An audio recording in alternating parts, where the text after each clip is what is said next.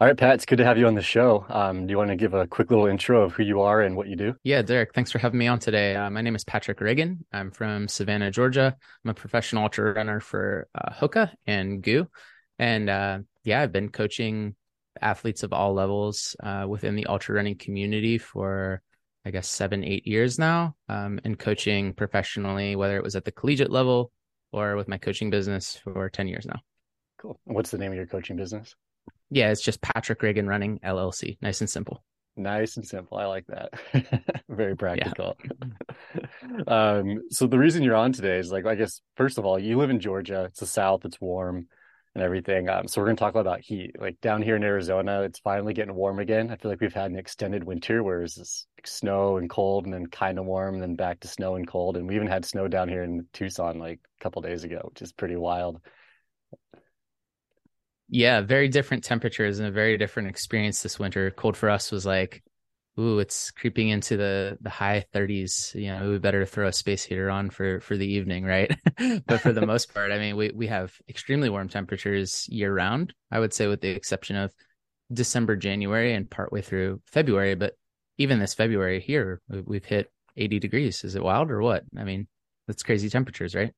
Yeah, it's pretty nuts, especially when like all these people are getting so much snow too. Like I think the south rim of the Grand Canyon, like in front of Flagstaff's like double the normal snowpack.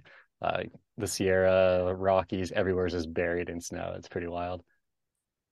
Yeah, whereas the southeast, you know, the one thing, Derek, that I've loved about living as an athlete here and training here um, is just the availability of um, hard packed ground all year round. And the the one thing that's a little tough here living as someone that's at one time or another concentrated on trail racing in particular um, is we don't have many trails right? There are only a few. So it's a little give and take there. I don't have a ton of elevation gain and i also don't have a ton of access to trails without driving.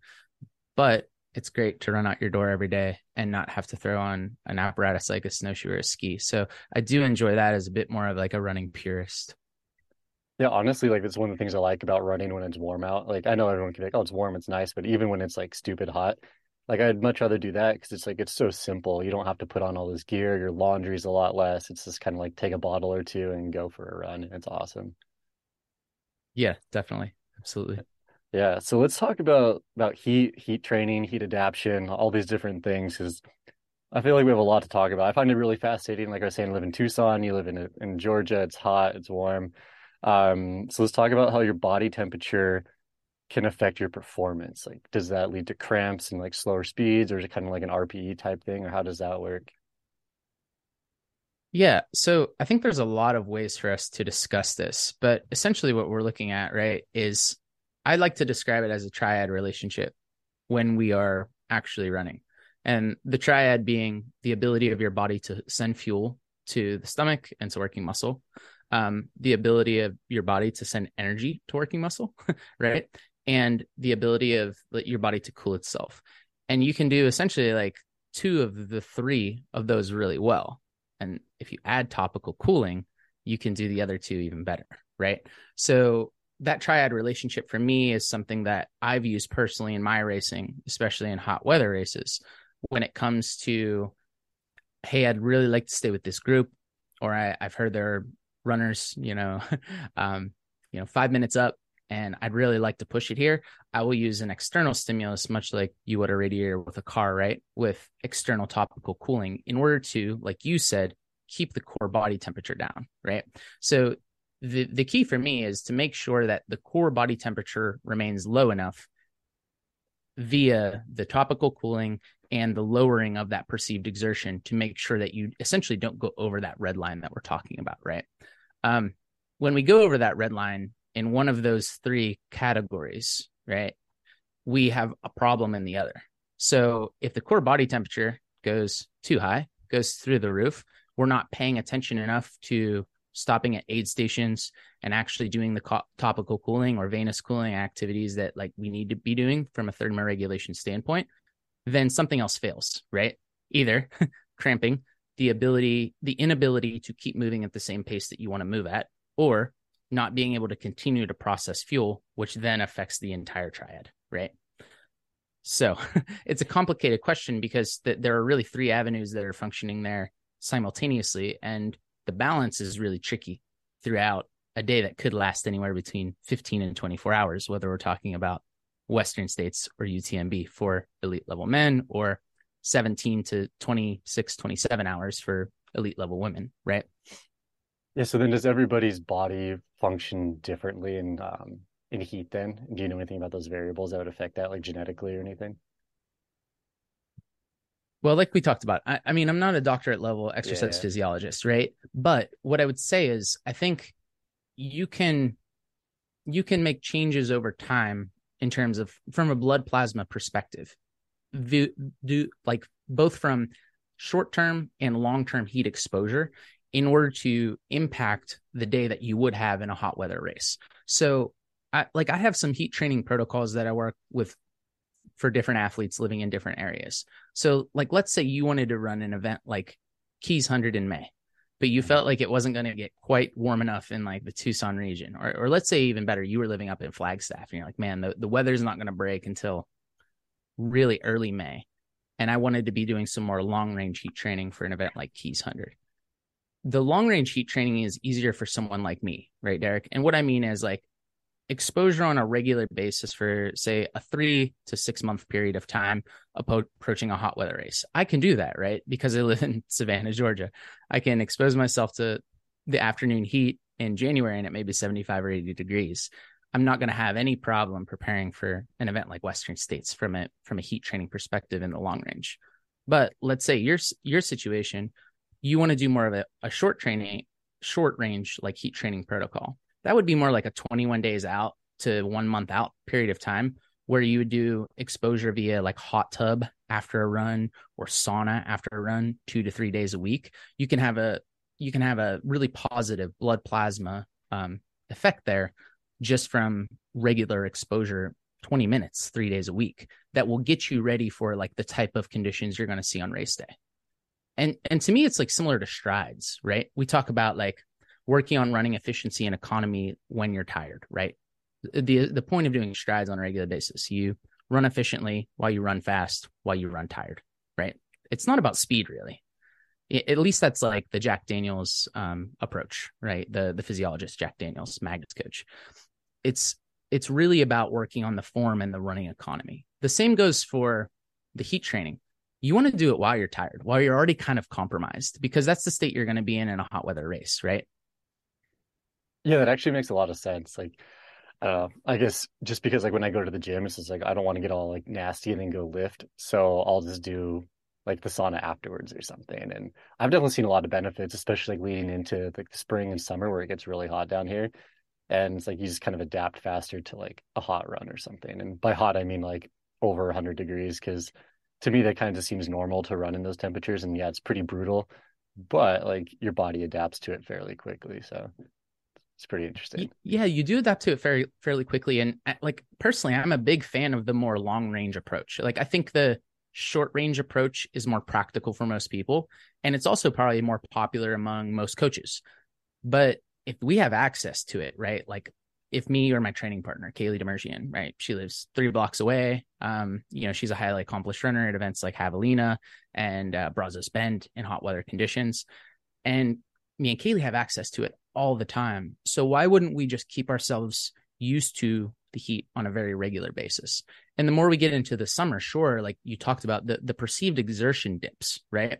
So we also get used to running at the proper running efficiency and economy from like a steps per minute standpoint in the hot weather conditions. And we know how to, even though we may be in her 246 marathon shape or me 228 marathon shape we also know how to run with good running efficiency and economy at 830 to 930 pace because we're forced to from a perceived exertion perspective for like recovery days or um, you know warm ups and cool downs in order to keep the the heart rate from going super high. So i like the long range heat training from just a practical standpoint for people that are in hot weather conditions on a regular basis to just expose yourself on a semi regular basis. So we can talk about timing of all that whenever you'd like somewhere in the cast, but it's also important to not just do it every day, right? Like I, I don't think there's value in doing heat training every single day either. because you can tire yourself out for the the sessions that are really quite important to your development as an athlete as well. Yeah, I've noticed that specifically. Like if I go do a hot weather run and then go to the sauna the same day, it's like I'm already depleted from this run that was like one or two hours out in the sun, and then I go and like bake in the sauna for another 30 minutes. Like that amount of fluid and electrolyte loss is huge. Oh, it's massive, right? I mean, if we if we improperly time when we do our heat training, right? Let's say, for example, we go do we have two quality sessions per week right let's say in the middle of the week we do kind of a marathon pace tempo or um you know mid-range interval kind of session where we're we're doing about 6 to 8 miles or somewhere between 45 minutes and an hour of work essentially like our marathon effort right and then let's say on Friday we have another important quality session. Maybe it's a cut down style run or a fartlek style run. And then maybe on Sunday we have our most important session of the week, which is like our big long run of the week, right? we don't want to do necessarily the heat training on the same day. We also don't want to do it the day before. We also don't want to necessarily do it on our recovery day. When do we do it? Right. And I think that takes a lot of experimentation as an athlete. What days of the week do you actually time yourself um, to, you know, what, when do you allot that time to do those two or three sessions a week that will actually have a, a positive blood plasma effect on you so that your race goes as smoothly as possible? I guess that's the benefit of having a coach that knows a little bit about this, right? Because I think most people would kind of just be like, "Oh, hey, like it's going to fit my schedule at this time, so I'll just do it." And it's like maybe the idea is like doing it is better than not doing it, but maybe it's not optimal for your as far as performance and your workouts go and stuff, right? Yeah, sure. And, and really it's a matter of like what is your capacity for work, right? Because essentially like the heat train heat training is work, right? We're putting in extra time where like you said, we're depleting electrolytes, we're depleting our energy stores. Maybe you're the type of athlete that can go do a two hour hard session, knock that heat training out. Then next, the next day, you can do that four to six miles of like light jogging or hiking, right? Where you're actually having a proper recovery day. Maybe you just do a, a, little bit of light core that day and a recovery run on, say, Thursday when you had a hard session plus heat training on Wednesday. So it's a matter of just making sure you don't string work upon work upon work because all the all the heat training work could have a negative impact on your race day if you get to the line and you're just absolutely depleted. Yeah, exactly. That makes sense. So like so I guess from what we talked about so far, it's like, yeah, like overheating is bad. It can lead to cramps, digestive issues, poor performance, just poor recovery in general and everything, right? So then you had mentioned venous cooling and topical cooling. And I think anybody that's looked at anything from Western states, you see people getting constantly dunked with ice like ice bandanas, like lots of different types of cooling. Um, same thing like at Javelina or just really any hot weather race, but I think it's more apparent at States and Javelina just because there's so much media. So like what are your ideas about topical cooling and yeah, let's just kind of talk about that and venous cooling because you had mentioned that too. Sure. Yeah. So I would say I've had the absolute best advisors from that perspective as well, right? Early on, um, I feel like Zach Bitter had really taught me the ropes, like heading into Javelina. At Javelina, you know, we ran a lot of my first run there in 2017 together. He was a great advisor early on. Um, and Pam Smith was a great advisor in terms of someone that, you know, kind of told me, hey, like these are the things you need to be doing on a regular basis in order to perform the way I did at Western States when I won. And in more recent times, you know, Magda Boulet coaching me in 2019 and uh, Ian Sharman like being my like advisor. these are the folks that if you were to look at consistent performance due to like use of topical cooling, topical apparatuses, these would be some of the people that you would think of. So I I feel like a lot of my knowledge comes from like that hive mind of great ideas. You know, Pam Smith wearing a white t-shirt and laying in every creek. Ian Sharman strangely wearing so much clothing. Why are you wearing so much clothing at Western States, right? You have white arm sleeves, you have white calf sleeves, you have white shirt. You're constantly wet, you're carrying so much ice on person. Why? Right? Maybe Magda and Zach being a little bit more on the light minimal end of it though. Right. So many different ideas are kind of what helped me craft like that, that general hive mind of concepts ideas. So to preface, I guess like my approach in general, I feel like I've had great influencers and advisors, people that have that taught me about topical cooling um, and the value of thermoregulation in general and how it can enhance performance. So, all that being said, um, I once again think of this as kind of a a, a dual, rela- dual relationship here between the use of internal cooling via what is in your bottle, and the ver- the um, the other side of it being external cooling in terms of what apparatuses do you have on person that can help you to enhance performance. The third section of that kind of being what can I lay in that can help me to keep my cool body, my body temperature low enough on the course that I'm about to run as well in order to enhance performance. So, number one, what are you going, what are you doing as you approach an aid station, right? What do you have? Like, is your, is your setup a pack? Is your setup two handhelds? Depending on which you're going to use, um, kind of depends on your approach to that next aid station as well. So I think of the pack almost as um, a, a two part two parter here, right? It can be topical cooling, meaning you can put pantyhose filled with ice, like down the spine of it, and sew it into the pack, right? Or you may work with uh, someone like UltrAspire that's kind of already thought about these things, right? One of my one of my sponsors, UltrAspire, like they they have been working to like kind of work in some of that topical cooling into packs, right? Whether it's Jeff Browning's pack or or other others that are on the line, there are some great ways that you can store ice in the pack along some areas that are really important for thermoregulation. So the areas that I think about when I think about where I want to topical cool are the wrist for venous cooling, the back of the neck, like from the occipital bone um, to the back of the neck, being a great spot for either uh, an ice hat, like you've seen me wear at Javelina 100, where I have like a big almost a pound of ice in the back of my hat. So Compressport has made us like these awesome hats over the years. Um, one that they worked with with Hoka, where where we have almost a pound of ice on the occipital bone, and all that trickles down a buff, and then trickles onto an ice bandana, and then trickles down the spine. So these are some of your main cooling centers to where you can almost trick the body into believing it's cooler out than it is, and you're also having the impact on your core body temperature that I'm doing venous cooling which is keeping my core body temperature low, regulated on a on a regular basis. So when I come to an aid station, I'm not thinking at all about I'm losing the group, the group is running away from me. All I'm thinking about is how empty are my bottles? What do I want in them as I'm approaching? Take the caps off the bottles, go into the aid station, ask a volunteer who's like graciously volunteer their time.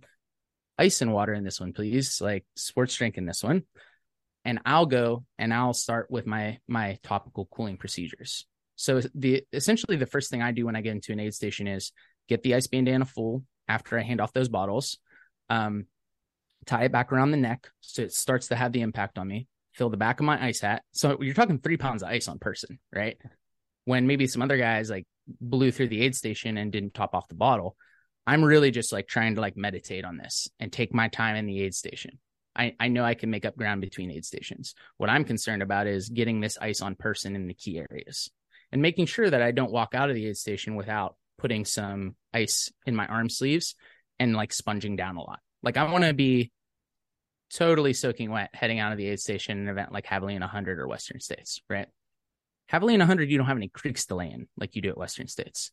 At States, I, I'd lay in every single creek for a minimum of 30 seconds, you know, if not up to a minute or two like the river, like I'd like to lay in it for two minutes, you know, I'd like to take my time, forget about those couple minutes I may lose. Don't worry about placement yet. Like get the core body temperature low. You just went through the hottest section of the course, right? So there's a lot going on here, but really we're talking about three apparatuses. We're talking about like a nice ice hat, a nice ice bandana, and white arm sleeves to, you know, just enhance the cooling process as well.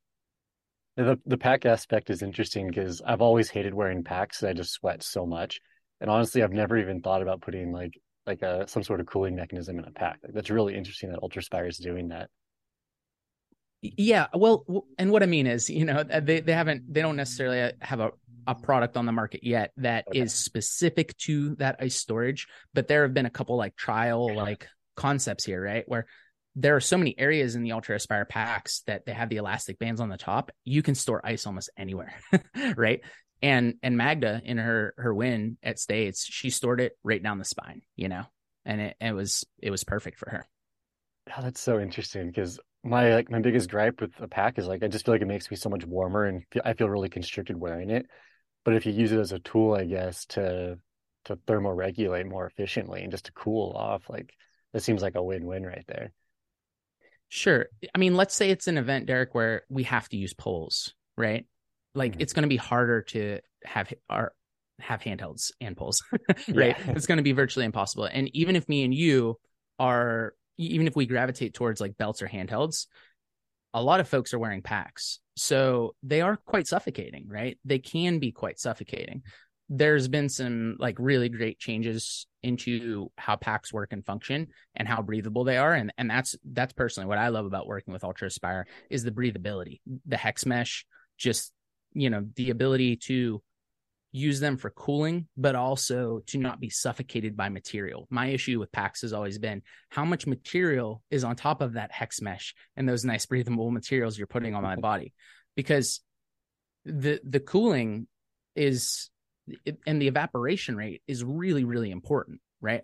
Like being able to have enough fluid um, cool fluid like cool product like ice on your person is important but also not being suffocated by fabric that's soaking wet and the water within that fabric is getting hotter. That that's always been my particular issue with packs. And i think that like the evolutions to, to where they've become more like uh, clothing over the years has has been awesome yeah, I totally agree. Like it seems like not to like dog on like ultimate direction or whatever, like their old packs were like they were super durable but also very heavy and stiff feeling and didn't vent very well at all. And like most of these like modern packs, like you're saying the UltrAspire ones and like the Salomon packs, they're, they're pretty lightweight material, which is super cool to see that evolution in, in pack design. Yeah, and that that's kind of like I'm thinking about your listeners. Like, if most people wear packs, we need to talk about how we use packs to not suffocate, but to actually help us with the venous cooling and the thermoregulation, right? Yeah, well, let's talk about that in venous cooling then, because I think a lot of people do wear packs. Like out here in Tucson, I feel like a lot of people do, and just in ultra running in general, it's kind of a normal thing. Um, but also like venous cooling, what exactly is it? And yeah, because like I think from what you've mentioned, it kind of makes sense. But can we go into a little more detail on that? Yeah, sure. So let's let's think about um hey you're you're a bit of a tech guy right? You think about your computer and uh like water passing through the cooling areas within the computer or we think about cars right? Water passing through the radiator within the car cooling the rest of the engine right? Same thing like we're talking about we can access certain areas on our body right? And we can put ice on that area blood will pass through blood will get some cooling effect blood will pass back towards the heart and the cardiovascular system and that that uh that blood will be cooler than it was when it was passing out and passing where the the essentially the ice was placed um tactically in order to get the blood to cool down. Essentially we're trying to make sure that the the core body temperature remains where we want it to be. The higher the core body temperature the harder we have to work the more energy we have to send to cooling the system as opposed to sending energy to working muscle so that we can keep moving at the pace we want to move at right? Or the di- digestive system so we can continue to digest. So from a venous cooling perspective i'd recommend a couple areas like the wrist is a great spot right? And this this comes like direct from magda Boulet. um we we like to put a little bit of ice here like just kind of golf ball size softball size like placed somewhere along the arm so that we have a venous cooling effect the same goes almost for anywhere on the body where we have capillaries right, like we're that's essentially what we're doing with topical cooling this is venous cooling. This is thermoregulation at its finest in the ways that we use it which you know hey we walk out of aid stations and we look like we have a bunch of fabric strapped to us with a bunch of ice inside of it. But really it, it makes a ton of sense. It's helping us to keep our core body temperature low enough through an actual topical cooling effect. Yeah that makes a lot of sense because I don't know, like your body can dump a lot of heat via your blood, but if your whole body is warm, it's going to be harder for it to do that. So you cooled off a little bit, you're going to be able to to cool off better. It, it makes sense. I think. yeah, sense. and we're we're thinking about the areas where you your veins are actually the most visible. And when we mm-hmm. think about where are they the most visible, they're the most visible in the wrist. So the more ice you can load between aid stations on a regular basis into a white cooling sleeve or like a sun sleeve, something of that nature on the wrist, the better. Like it's amazing the impact you can have just by dunking, you know, pulling your arm sleeves down, dunking them in a horse trough or in a stream, or putting a few piece cubes of ice. I'm talking two or three cubes of ice. It can have a huge impact on you. Um, where you know you see a basketball player come off the court splash their face with water right it feels really good you know you kind of cleanse the cleanse the face you cleanse the palate it does sort of the same thing for us where yeah there's a ton of value in walking up to a stream and, and putting it on your face right? You, you feel that nice cooling effect. But if if you have ice on your wrist between aid stations for almost like every bit of the stretch you're definitely going to get a venous cooling effect there. As long as you're not running way north of like the perceived exertion you're supposed to be running for say the 100 mile race right? Like we could be talking about the 50k or the 100 mile distance. We could t- be talking about a 250 mile race. It doesn't matter. Like you need to in in order to have the impacts of the thermoregulation we're talking about you still need to be running at the right perceived exertion that you have planned for your day right yeah that goes yeah. without saying though yeah, definitely, definitely does. Like I've even on like Grand Canyon runs where it's like pretty hot in the summer, um, I'll bring a bottle specifically just for topical cooling. And so like as I'm running out, instead of just drinking this bottle of plain water, I'll um, I'll slowly dump it on my face or on my forehead, I should say, like squirt a little bit. And you do you feel that effect instantly. Like you're moving, a little bit of airflow on your face or your hands or whatever, and it feels really good. And I've noticed a lot of difference there. Coming from like a non-elite level athlete, I've noticed that as well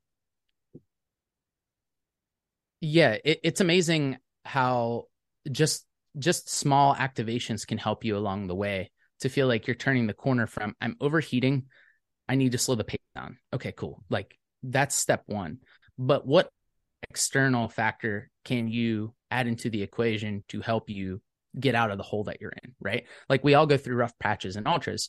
And I think part of getting out of those rough patches, sometimes the reason we don't get out of them is because we don't per- we don't add an external stimuli. And I think that the thermoregulation side of it, all this topical cooling stuff we're talking today, this is one of the easiest things to do, but you do need certain bits of material, right? Like, like I, I think personally, I'm known for like wearing light material, but a lot of it. That's just how I race, right? Or calf sleeves, I get them soaking wet for a little bit of venous cooling, right? I wear arm sleeves, I get them soaking wet. I add ice to the wrist right?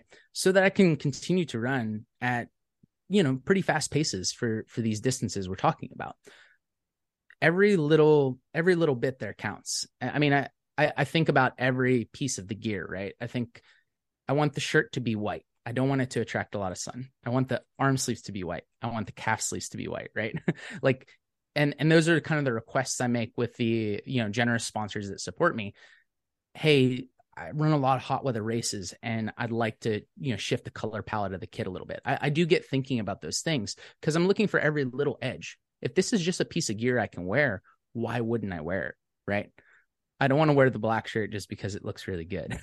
I'm thinking about the day that I'm going to have out there and how every little edge could count. And, yeah. and, these are things that anyone can use. Like it's it's not it's not just elite level athletes or people that are running 100 mile races at seven minutes a mile, 645 a mile, whatever this is for anyone that just wants to have a really smooth hundred. Why wouldn't you look for every little edge? Yeah, I agree. And especially with cooling, like it's such a cheap thing. Like I think most people have a buff or they're going to have some sort of like calf sleeves or arm sleeves or something like that. And even if you don't have it, like you can make that stuff for fairly cheap and you can take advantage of the cooling. It's like, why wouldn't you? Like, what's a bag of ice cost? $2 or you get it from your freezer. It's like, why wouldn't you do that? It's just such a simple thing to improve your performance and have a better race, a better day, and you'll just end up like loving running more i imagine yeah absolutely and i think practicing with these things on a regular basis to, to break them in to get used to them the same that you would a pack the same that you would a new handheld like before race day is very important right? Like you want to go through kind of a trial and error process where you kind of get, guinea pig your products like and it can be very cheap like when we're talking about ice bandanas we're talking about something that look you could get at a five and dime store right? You could literally get a, a bandana anywhere. You could get a piece of uh, the ShamWow cloth anywhere. You know, the high like fiber count cloth that you would wash a car or like wax a car with. Mm-hmm. So you can sew that material, triangle shape, into a bandana, sew it triangle shape, leave one port to load ice into, and tie it around your neck, and that that's going to last you the whole hundred. Make two of those so it's easier on your crew, right? So when you come in, you drop one, you grab a fresh one from your crew, and then you see them at the next one. They have the next one full.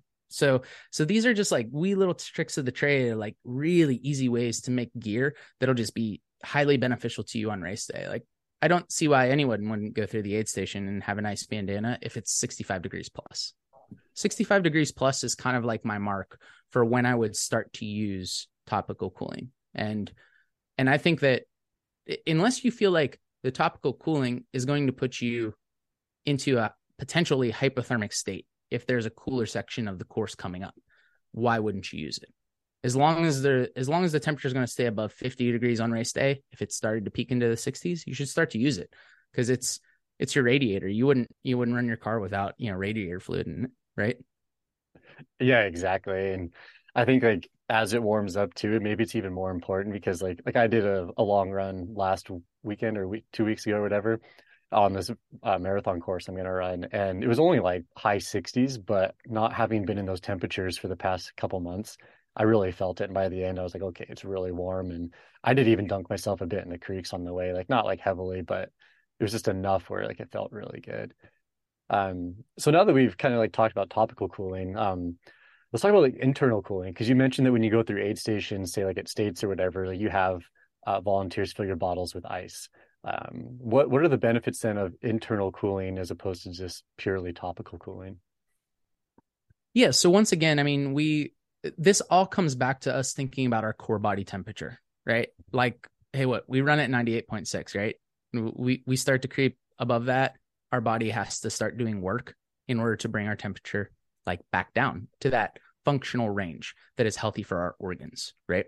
So we go into a flight or fight mode if we go outside of the range at which, at which we are operational because our body's thinking we're too hot. We're going to cause damage to our organs right? So it shuts down essentially other activity right? It shuts down digestion. It shuts down but body i want to keep running at this pace. No like we're taking care of our organs right? So the same that we're talking about it with uh, thermoregulation and topical cooling, like internal regulation is just another side of it. So drinking cool fluid is is another way to essentially like thermoregulate from within right like we we don't want to be drinking like super warm water you know or or hot beverages in, in 100 because our body has to work in order to bring those liquids down to like essentially our body temperature so if you're drinking fluids like that are at your body temperature, your body's not having to do work to bring them down to body temperature, right? I guess. but if we're drinking cool fluids, it's having a same the same like venous impact, but internally. Does that make sense? yeah. Yeah, that definitely makes a lot of sense. And it just reminded me, I don't know why this is like years ago. I lived in Mexico and we go visit some people at their homes and it's like there's no air conditioning. It's like northern Mexico. So basically Sonoran, Chihuahuan desert. It's hundred plus degrees in these concrete houses. And people would give you soup for lunch. And it's like, okay, I'm already sweating. And it's like now I'm having chicken soup or whatever, and it's a thousand degrees. And so it's like this like double whammy of like you're just already sweating and then drinking a hot liquid and you could just you instantly just start like sweating even more and more and more and it's kind of ridiculous and it was just really easy to see how like even like your like your brain just like can't even focus when it's that hot like you just sure. don't you just don't think clearly and i don't know so i imagine there's a lot of uh negative repercussions to overheating like that well sure J- just think about like how how much of a hole you can get out, out of just having like a little coca-cola on ice in the middle of a race right like mm-hmm. i mean or just like let's say we're doing me and you like we're doing an adventure like 50 miles point to point and we're in Chamonix and there's a little waypoint and oh man, we can get little we can get sodas in there, cool sodas. Like yeah. just you you know the feeling like being a kid, right? And just having a cool beverage and the positive impact it has on you.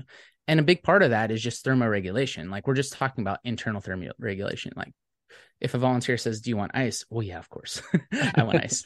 I want ice in the bottle that isn't my sports drink, right? And and that bottle is essentially for like cleansing the palate keeping the mouth feeling nice and cool and a little bit of like internal thermoregulation. But in the sports drink i don't want to really screw with my proportions at which it's mixed right? So like i won't i won't necessarily put um ice on top of my mixture in my sports drink. Like that's the one thing like i i don't particularly put ice in it derek because hey look 21 ounces i want to know that i'm getting 250 calories in it right? Every 45 minutes plus the other foods I'm going to eat at the aid station that hour, right? Whatever. We're not talking nutrition today, but I won't mix ice in the sports drink because I want to make sure that mixture is like on point for the number of calories I expect to get out of it. But the other bottle, right? Like if we're talking about running with handhelds, that other bottle, essentially in an event like Javelina, I'm using that for topical cooling, but I'm also using that for internal cooling as well and kind of cleansing the palate of like the sugary substances I'm putting into my system, right? So I'm a GU athlete, right? So like I'm I'm using all GU Roctane product, but it does feel really good once an hour, right? For maybe the last 15 minutes of the hour to cleanse the mouth with some water to just kind of like reset the palate so that you don't have that like dry or sugary taste in the mouth. And maybe that that last part of the hour, like thinking of that as your opportunity to yeah, do some internal cooling. Interesting. Like I'm I try to be very like think I'm a very heavy sweater, so I'm like, okay, like proper amount of sodium intake on runs and stuff. But honestly, I honestly had never thought about how much ice could displace like your fluid and electrolyte ratio. Because I've always just put ice in my um my drink mix bottles, but that, that makes a lot of sense to do it that way because you don't want your levels to get off and and also cleansing the palate so important too for like uh palate fatigue. Yeah, for palate fatigue for sure. But I, I do think that yes, it's nice to have the sports drink on ice, but it's especially nice to know I'm actually getting the number of calories per hour I expected, right? Now, if you're doing the mixture, no problem. But that's part of the problem with um, aid stations in general. I think, like, as you go throughout the day, you're like, I'm trying to keep the sports drink cool, but you're not thinking about that part of the equation, right? So, like, maybe you're mixing it at the right rate, but you're putting in ice on top of the mixture. And over time, that 250 calories per hour becomes 175, 150, 125. And I think that's for us as runners, like how we notice by the end of the day. I'm not sure if you've noticed this, but like you'll get to the end of the day and you'll be like, that doesn't taste much like sports drink anymore. Yeah. and and the same goes real time for us, right? If we're out on training runs, like every time we mix, the the bottle may not actually yield us 250 calories because part of it may have been ice or you know we we maybe filled up the bottle, but it had this much ice in it, and we filled up from our mixture, but it only yielded 175, not 250, because of the volume of the ice. So and, so that side of it's interesting, right? Yeah, totally. Like and long term race repercussions of that too. Like if you start out oh, proper yeah. calorie and sodium ratio, and then slowly you're losing more and more and more throughout the day. It's hotter, and then say sure. you do stop at an aid station without crew, and they just have some like poorly mixed drink that you're using whether sure. even if it is Roctane, for example, that you'd be using, but they just don't yeah. mix it properly, it's like, well, how many calories am I getting out of this? Like, how much sodium is in this? you don't really have any idea. So, I guess sure. trying to mitigate that as early as possible, they can kind of help like with the fluctuations and stuff. Yeah. yeah. All this mitigation is helping us the, with the thermoregulation process. So we're tying, we're trying to tie all this in too, right? Like, yeah, uh, having the right number of calories per hour, the thermoregulation is not valuable if we don't right? Running at the rate perceived exertion, the thermoregulation is not valuable if we don't.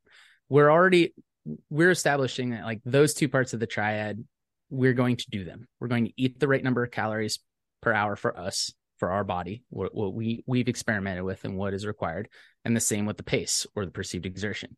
If we do those two things right, what we're talking about today could just only enhance the, how the day could go for you. Yeah, one hundred percent. So, like speaking of calories and like food and stuff, then I think caffeine um, is something I definitely want to talk about, but also just like the thermogenic effect of food. It's very minimal, but it's still there. But then also, as far as I understand, like carbohydrates increase absorption of fluid and electrolytes and stuff. So um, maybe we just start this little section talking about caffeine. Um, I feel like everybody has caffeine on runs, especially ultras and stuff. It's super popular to just have a ton of caffeine, whether it's like in drink mixes or coffee or whatever. But like, what could be some of the negative repercussions of consuming caffeine on, say, like a hot weather run, if you're, especially if you're not used to it? Yeah. So once again, um, this is going to essentially increase work for the body, right? Like the impact of caffeine can be fantastic, and look, I love it, right? Like, yeah, I, I probably do a little too much of it.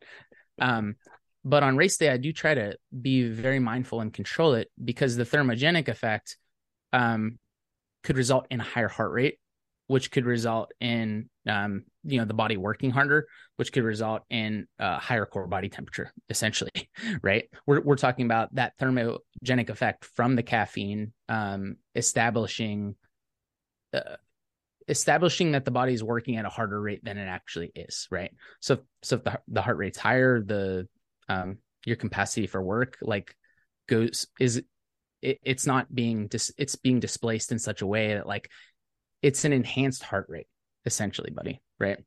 And i and i think that the heart rate being higher it's taking away from our ability to um run at the the the proper the proper heart rate that is is going to get us wire to wire so. Yeah so then yeah i guess like for example then like say, it's kind of a gray area because like yeah. the caffeine can the caffeine can really help us but we don't want it we don't want to over enhance our heart rate. And and that could be a problem on race day right? Like if if all if we're running at 140 beats a minute right? And we know all day long i can run at 140 beats a minute for the 100 mile distance. That's about what i'm comfortable at. And we spike caffeine and all of a sudden we're at 155 breathing rate goes up right? We're we're running at a higher heart rate. Capacity for work goes goes goes down because we're we're trying to kind of control that heart rate so all of a sudden um that could have that general thermogenic effect. Yeah, and it's also caffeine is like a slight diuretic, right? Yeah. So the, the other side of it is, I mean, especially if you're not used to caffeine on a semi-regular basis, um, not only a diuretic, but it, you could have some some digestive problems from too much caffeine. Um, we definitely see this where like you kind of have some IBS effects from like overload of caffeine on a regular basis um, in ultras, and I think we all, you know, somewhat all of us like see some of the effect of that like later in the ultra from just absurd amounts of the same food but also absurd amounts of caffeine like in the system right? So as as like a hot weather race as it cools off as well this diuretic effect you're talking about we also notice towards the end of an ultra sometimes that like you may urinate way more often than necessary like later in the run because of the caffeine too and that could be essentially another negative impact from it? Yeah, because I guess you could be losing a lot more fluid and lose more sodium and stuff that way as well, right? Sure. Yeah. I mean, if we're if we're if we're urinating on a regular basis, like more so than um, we would without the caffeine, then we're essentially like bleeding some nutrients that that we don't necessarily um, want to be bleeding like late in the race, whether it was electrolytes um, or uh, BCAAs like branched chain amino acids. Um, I mean, we can definitely be bleeding nutrients that we want to be keeping in our system.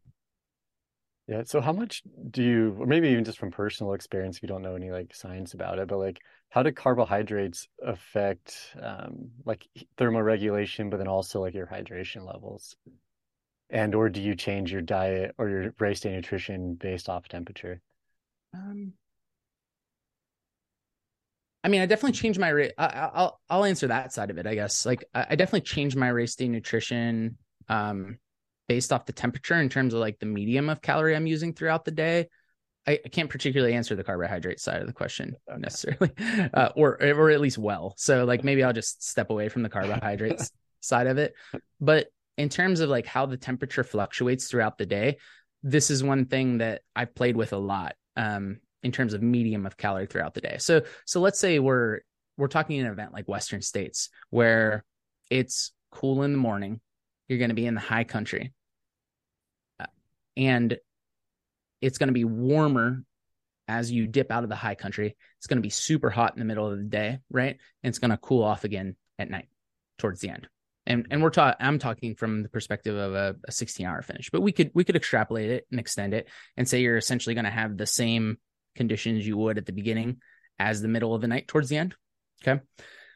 I would play with the medium of calorie, like where where the calories were coming from as we went throughout the day. So in the high country, I would be more on like a water and stroopwafel plan or solid foods. So maybe your solid food of choice is like peanut butter and jelly sandwiches or um, you know, stroopwafel, cracker, um, you know, maybe some like nut butter placed in with that.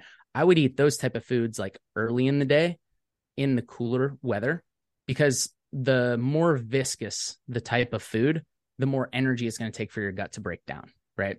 So in the early parts of the day, I would eat the most solid foods because I know my body has the capacity to break that down early in the run.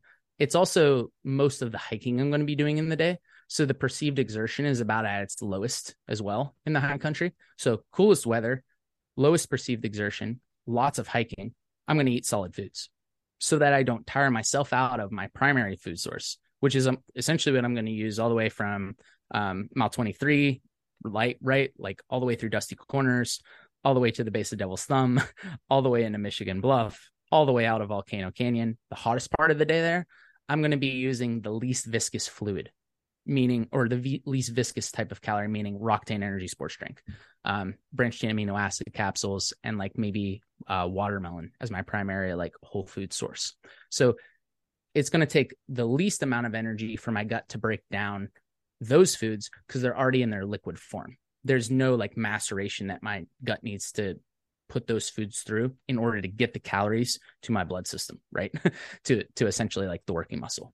So and, and then I would go back to like other foods like throughout the day if I needed a break, right? Like there may be another section of the race towards the end where I'm like, wow, I'm really tired of sports drink and gels. I'm going to shift back to foods as it cools off again that I feel like I can crunch on a little bit and actually chew some foods, right? Stroop waffles, potato chips, Pringles, like you know, more solid fruits like uh like banana, like something that is just giving me a break from that same type of food on a regular basis. So I play without th- that throughout the day. Um, one thing we didn't talk about as well with caffeine is like one way that I'll use, one way that I'll try to mitigate the use of caffeine too often is I'll go like 100 calories from non caf, 100 calories from non caf, 100 calories from caffeinated throughout the hour. So I almost like spike the caffeine at the end of the hour and go back to the uncaffeinated foods and then back to a spike in caffeine or I'll go caffeinated hour of sports drink, uncaffeinated hour, back and forth. So as I'm playing with the medium of different calories throughout a run, I'll also play with like, is the food caffeinated as well? That's a very good point. And like speaking of caffeine with food and like fluid and everything, do you change your salt or fluid intake based off of like, say you took a gel with caffeine, like, and there's that mild diuretic effect from it? Do you like pop a salt tab with it, or you just kind of roll with the the punches at that point? My insurance program, even though like even though like Roctane sports strength products, like you probably don't need any electrolyte capsules with, right? Mm-hmm. You you don't essentially need a Roctane electrolyte capsule with the Roctane product each hour.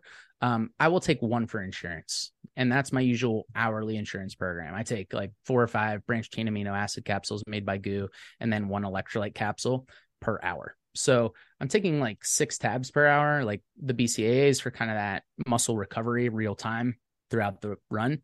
Um, and then the one electrolyte capsule just to make sure. If I was doing like four or five hours of caffeinated product in a row and I was noticing uh, I'm like peeing more often than I want to, I might up that to two capsules.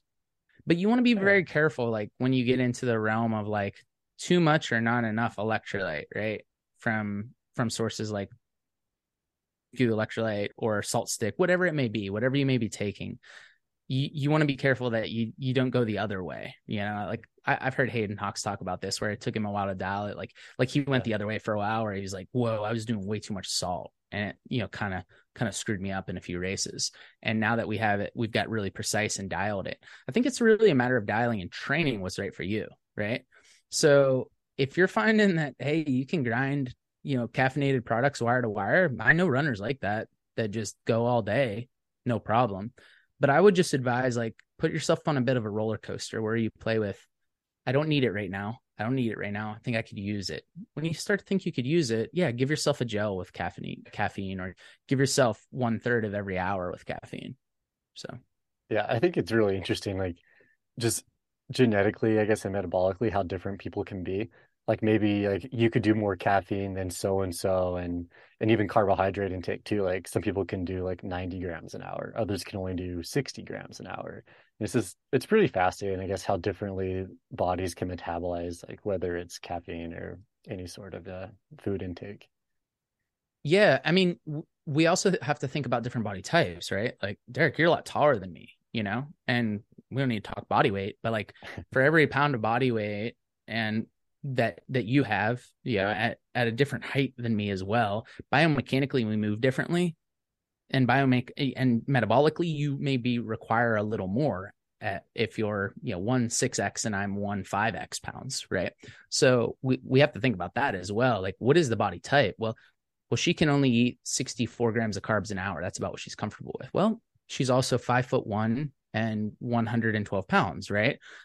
Whereas, yes, of course he can eat 90. He's he's six foot three and and 178 pounds, right? It, it, there's a there's a difference, right? So uh, different body types are going to work at different rates you know the, in terms of the number of calories they need per hour to to get from wire to wire yeah, it's interesting because it makes me think of like how many variables there are as far as like heat dissipation like if you're tall and lanky you're probably going to dissipate heat way, like a lot better than someone who's a little like shorter and stouter even if you are the same body weight or even like skin color i'm assuming has a difference in that and like genetics and all these different things. It's like it's just really fascinating. So it really comes down to like practice and train, like you were saying early on. Like if you're going to use topical cooling, like starting it on race day at Western States is probably not like the best idea because you're gonna you're gonna feel clunky probably and like like a fish out of water almost sure your apparatus may not be broken in your arm sleeves oh, i should have went a size up on these right? Mm-hmm. your ice bandana i don't like the material i made this out of right? Your, yeah. your your hat you're like oh man i, I busted the hat. Well you haven't practiced with it much right? Like you, you didn't know how to properly use it.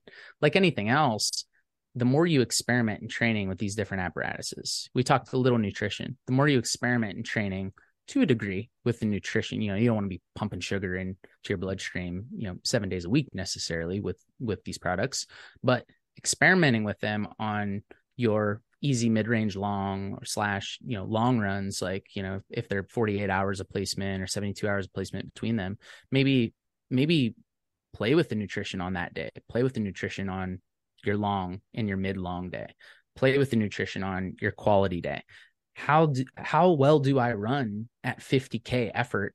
I have a 50k coming up on my tempo this week using my nutrition.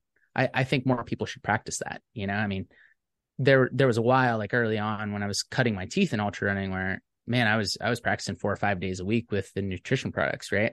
And I think it helped me to dial things in to where how did you know you needed 375 calories per hour and could stomach that? Well, I, I did it five days a week for six months. I don't know. I mean, it worked then, you know, it worked throughout the whole training process. Like how many days a week? Five days a week, you know, I mean, I mean, I really honed my craft early on, you know, maybe 2016 through 18 there, Derek, and of like making sure I knew what I needed per hour.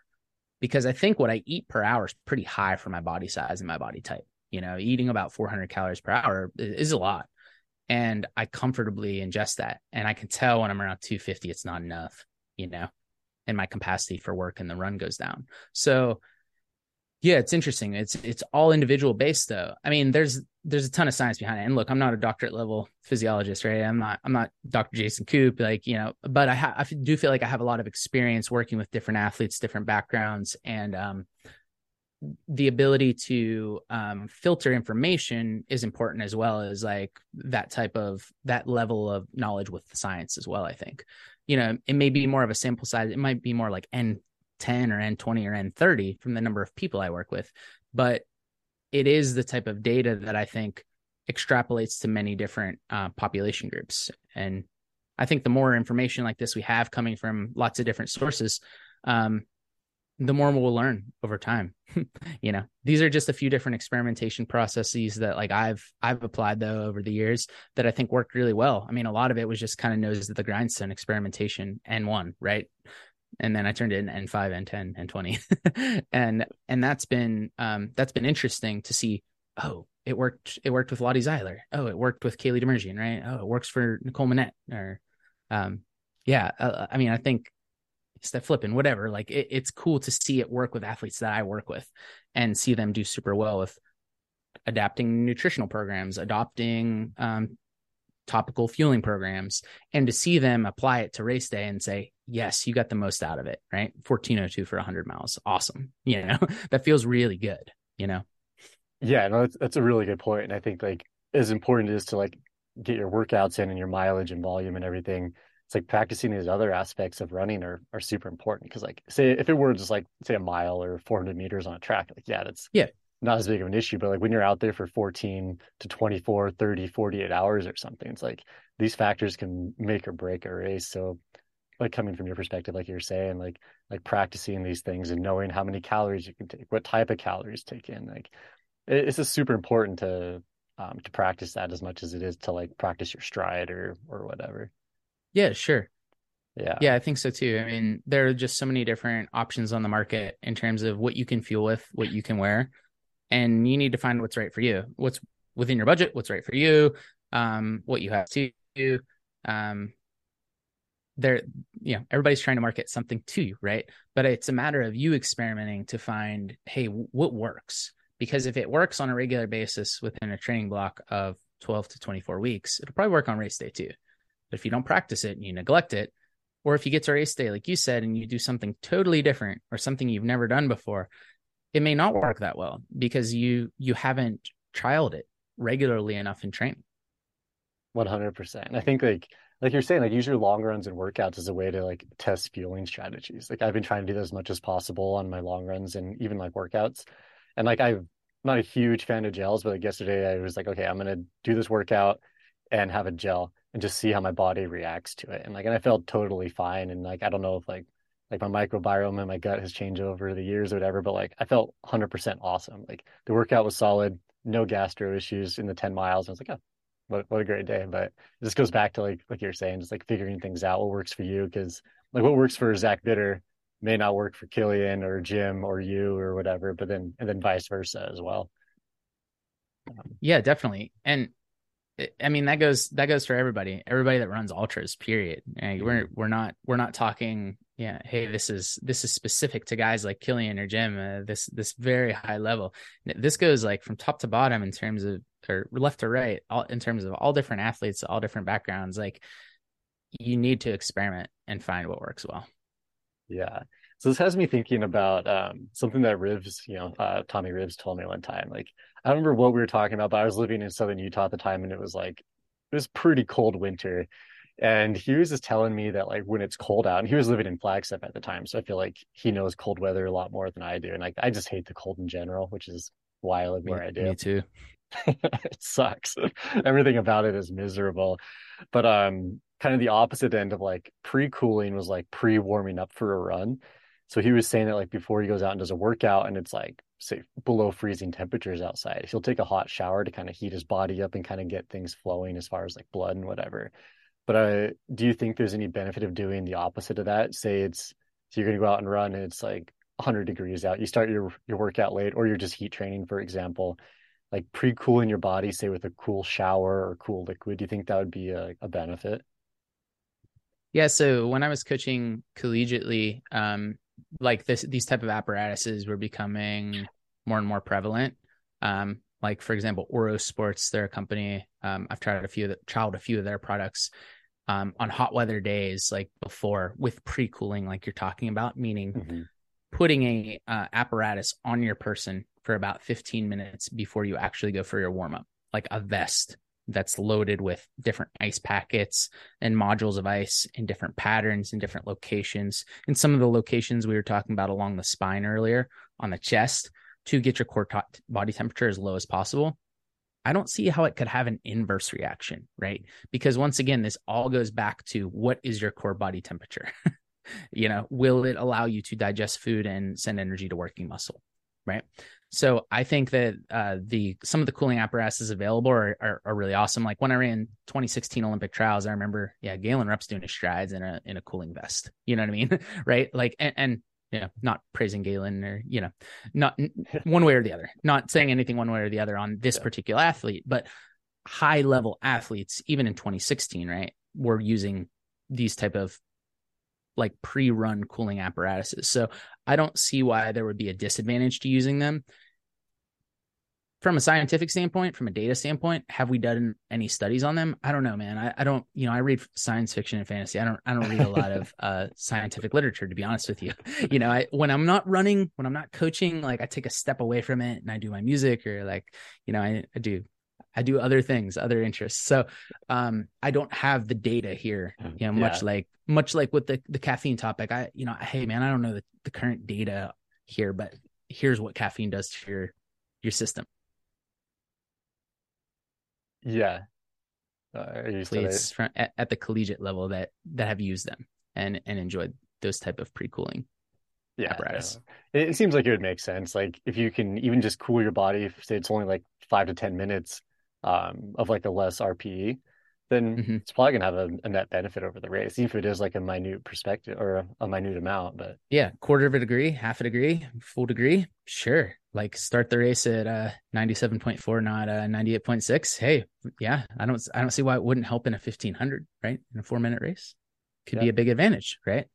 So yeah, I think I think using that type of uh, apparatus is is just the same as real time and an ultra. You know, like I don't know if I'd particularly see a benefit of of doing it at Javelina 100. Like it's a it's a 13 hour day. Like it may help might help me for 10 minutes. I think apparatuses like that may help Olympic level athletes more than us for a one minute to 12 minute event, right? What like a one minute to 10 minute event, whether it was the women's 3K steeple down to the 400, I could see that being a huge advantage. Like if that could if that could be a significant advantage for them for 10% even of their race, that could be the edge they need on the competition. I'm not so sure it would matter that much for a 100 mile race. I don't know.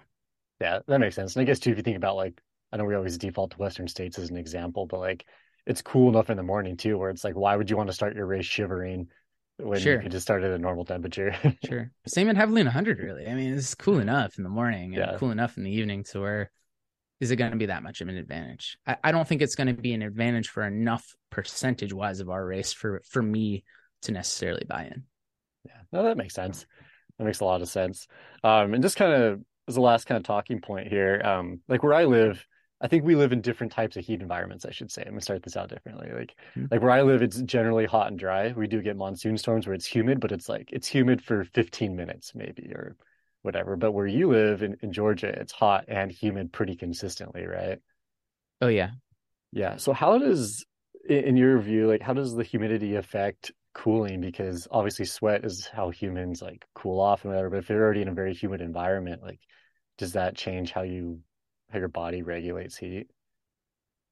Yeah, so the evaporation rate being a lot higher, for example, when I come race in Arizona, I notice that like I'm doing a lot more topical cooling there to have the same effect that I would have here. Like the sweat layer on my skin is almost omnipresent and always present here in Savannah, right? Because the mm-hmm. humidity is 90 to 100% humidity or like 85 80 to 80 to 95 usually is like the actual humidity range probably on average that we have here.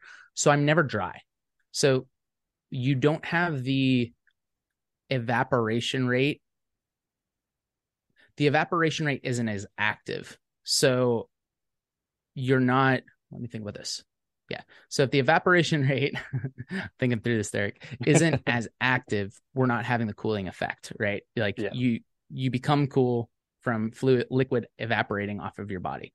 The evaporation rate not being as high here, like you definitely feel like you're in these sticky pockets more often because there's really like nowhere in the air at 95% humidity for the fluid on your body to go. So I don't feel the same effect essentially from like pouring fluid on my person that I would in Arizona. Like you pour f- cool fluid on your person, the warmer fluid evaporates off the body, right? Um, so so here I don't particularly use the cooling apparatuses quite as much maybe because of that um i don't i don't feel like they have the the same impact like i i've heard of runners in the southeast kind of say like i feel like uh like cooling apparatuses like they're very suffocating for me here and i understand that because the humidity can be quite suffocating but i think the other side of it is like the perceived exertion and the effort needs to be lower here because of that combination of high humidity and high heat.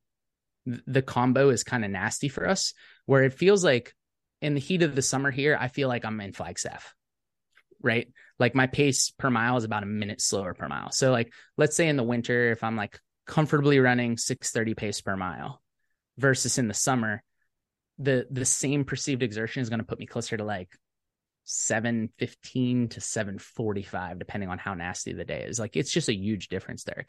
It almost feels like elevation.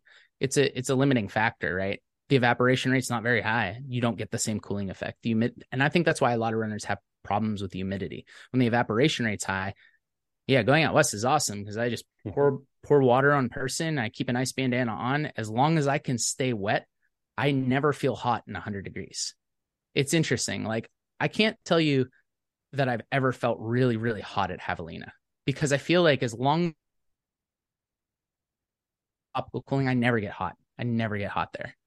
Like a 95 degree day at Javelina feels almost like a 75 degree day here in Savannah. And maybe the humidity is the the big aspect there where the evaporation rate is just so low. So we we don't get the cooling effect.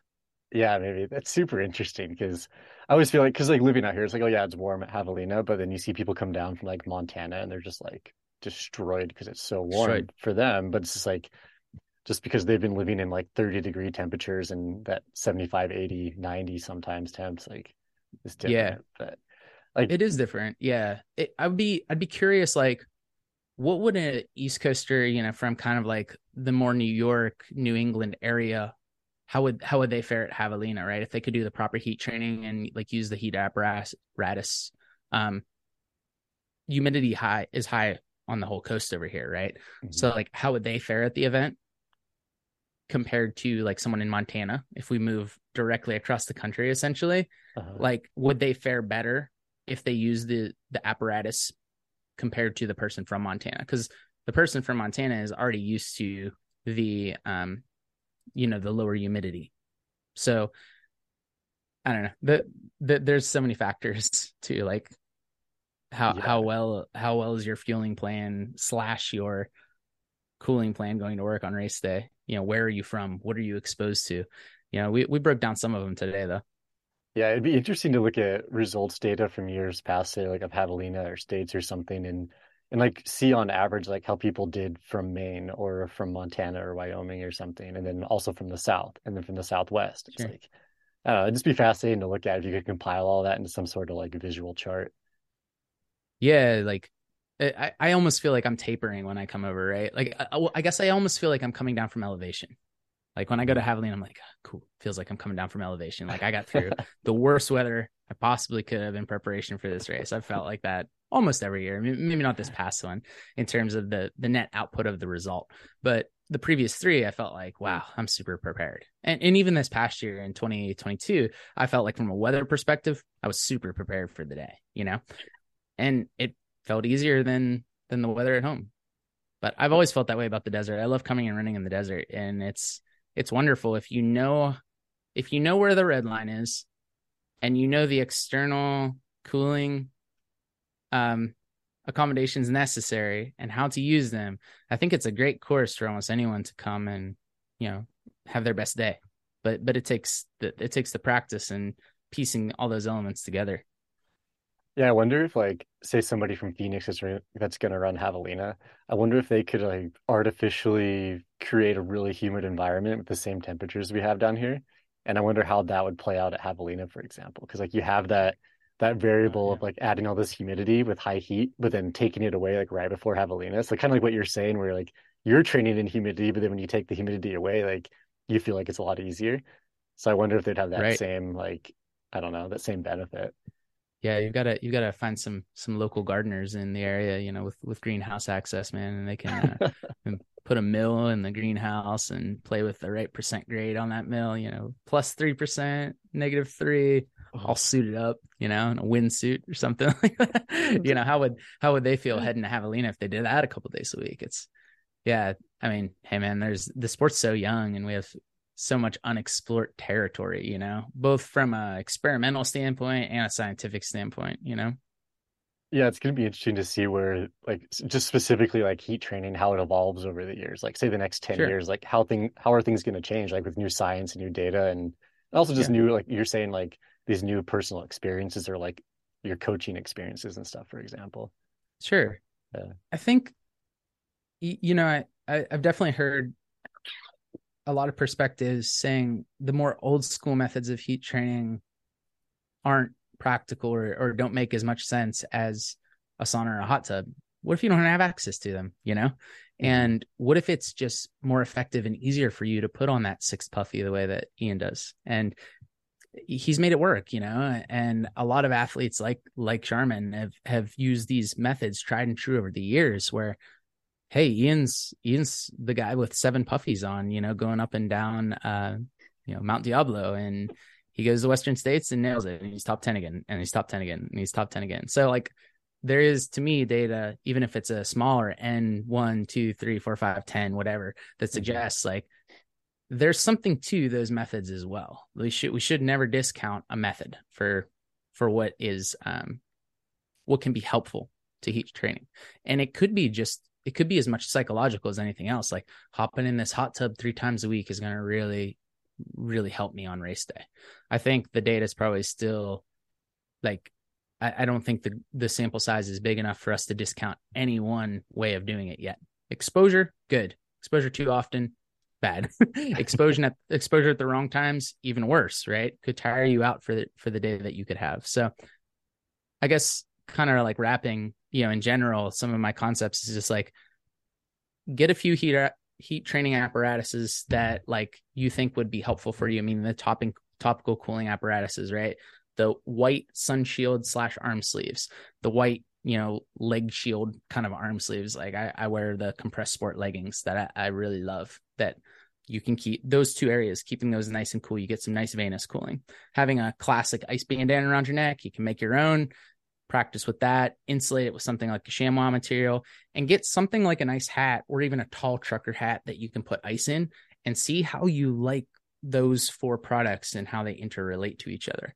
The coverage can be a huge advantage. You know, having a little bit of that UV protectant layer, not having to apply as much sunscreen as well, um, but also being protected from the sun as long as the cloth is white can be uh, really advantageous. Um, experiment around and, and try new things. That's that's my best advice for someone that's trying to get, you know, into the the topical cooling realm of how it can enhance their performance.